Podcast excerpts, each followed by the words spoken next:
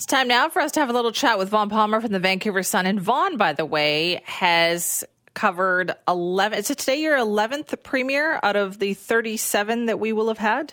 This is 11 premiers and counting, David Eby Uh, by the way, Keith Baldrey's count is the same as mine 11 premiers and counting. Uh, I've been here in Victoria almost 40 years. So that's one every four years.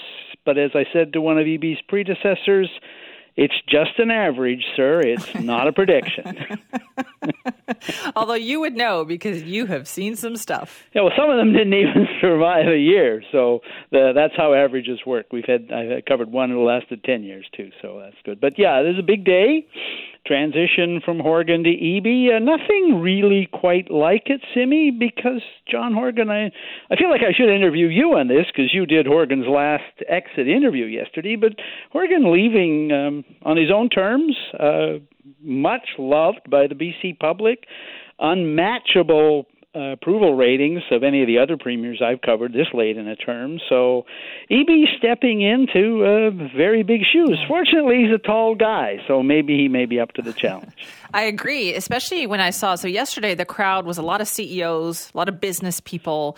Not what you would say in years past would be your typical NDP crowd, right? Incredible that the, and I know it wasn't exactly planned this way, but incredible that Horgan's last event is with the BC business community, and they're generally favorable. I can tell you that previous NDP premiers, I mean, the business community was happy to see them go, but they weren't going to stage a tribute to them. So, yeah. like, this is this is really incredible what John Horgan accomplished in this province politically in terms of I unifying uh, the public view. I agree, and that really struck me yesterday. Sitting there, Vaughn was I was thinking the exact same thing because I thought that indicates to you how big the shoes are for David Eby to fill, but also tells you that really, and, and uh, Mr. Horgan made this reference too, and that British Columbia is essentially a province of the moderate kind of middle right? Yes. You move a little bit to the right, a little bit to the left, but really there's a lot that British Columbians agree upon. And he kind of built all his time in office on that. And yes. everybody kind of felt like, oh, they could work with that. Yes, and Horgan angered some members of his own party by by staying in the middle on issues. Uh, most notably, uh, you know, we natural gas development, fracking, uh, LNG, um, Site C, you know, he he didn't give uh, the left of the party everything it wanted. He gave them a lot. Uh, but he also uh, stayed on track for provincial finances until the pandemic hit, and he stayed on track for economic growth. So that's important. Eby stepping into big shoes, though, Simi, the other thing is David Eby has raised expectations a lot all by himself. I mean, he's the one who said 100 days of action coming, so presumably the clock starts on the 100 days today. And he's also promised very, very quick action, like hit the ground running action on housing affordability, public safety, and health care.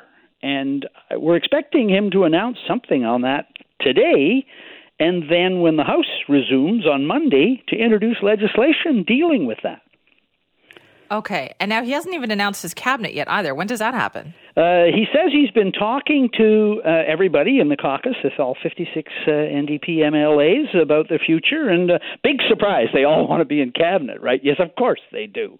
And uh, that's a tough call for a premier because there's all kinds of things that have to be balanced, and geography and gender and politics and experience and everything else. Uh, we're not going to know for another two and a half weeks his plans for that. There'll be. Um, I think they've set December the 7th as the day. So Eby's, um, you know, the the action man is taking his time on some things. It's right. been four months since he announced for the leadership. It's been a full month since the party essentially said he's the only candidate, so he's the next leader. So uh, we'll see how what quit, hit the ground running means today. But yes, expecting uh, an announcement, I think, on affordability today, and maybe some indication of what will be in the legislation that will be tabled in the House on Monday. Right, and today the whole ceremony is happening at the Musqueam yeah. Community Center. Yeah, this is really important. So I gather uh, you'd know better than I would that Horgan said yesterday that getting the UNDRIP legislation mm-hmm. through the BC House one of his proudest accomplishments. Look, I I I think that's the farthest reaching thing that Horgan has done because there's no going back from British Columbia enacting legislation that recognizes the UN Declaration on the Rights of Indigenous People. That it was a major move by Horgan to recognize it, to bring it in, and the other thing about it that's incredible is the legislation passed the House unanimously. So the opposition accepted that this is the way we need to go. There is no turning back from that. We don't know what all it means. It's still being worked out. But I think in general, it means that British Columbia of the future, land use decisions, resource management decisions, social programming, pretty much everything will be pursued in consultation with the province's 200 indig- recognized indigenous nations. So uh, we're moving into a new era here that we can't even see where it all leads yet. Okay, that is the start of that today too. But let's also talk about some of the healthcare um, aspects of this too, because I was really surprised to hear that John Horgan had, had offered uh. himself up to mediate when yesterday all he talked about was retirement. what is going on? John Horgan, you got to love the guy. Yes. So he discloses yesterday that, you know, in his last week on the job, he wrote a letter to all the provincial premiers, and he was in Ottawa and announced this too. Uh, that uh, yeah, he's offering to mediate the dispute between the provinces and the federal government over health care funding. Now, this is you don't want to be too disrespectful to a guy who's leaving office and who may be bored, but John Horgan spent two years leading the provincial position on health care funding. It was John Horgan's health minister, Adrian Dix, who at the recent national meetings rejected the last federal offer.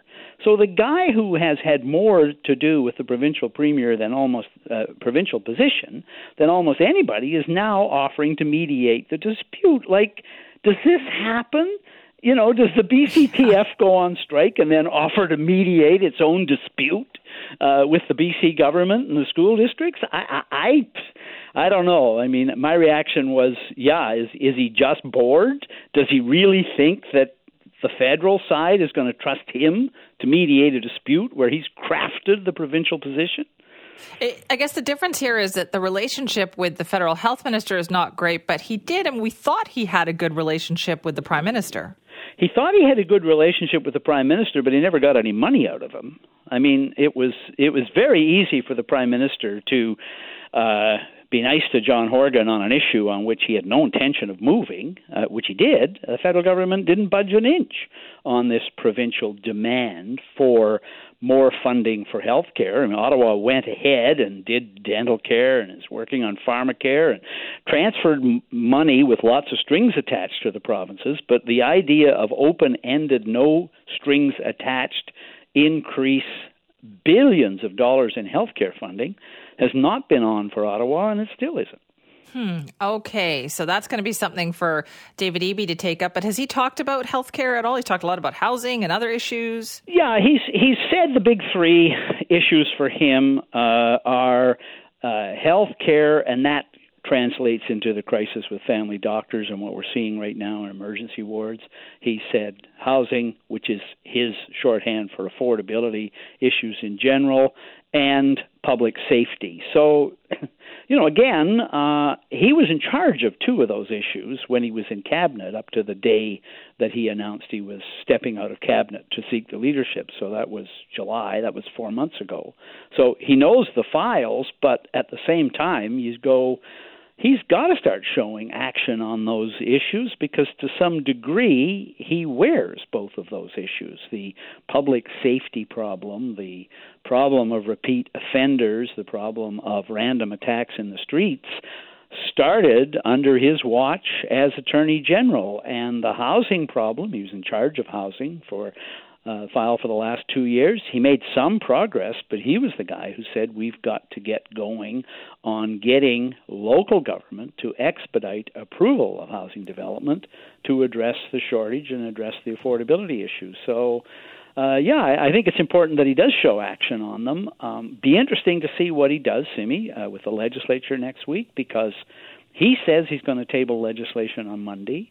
Uh, there's only four days left in the session. Uh, to get legislation through the legislature in four days, you need a lot of cooperation from the opposition, or you need to extend the session, or you need to make the opposition an offer they can't refuse. So mm-hmm. maybe we're looking at some kind of financial relief uh, uh, on affordability, and the opposition would probably support that. Hmm. Interesting times. Thank you, Vaughn. Bye bye, Cindy.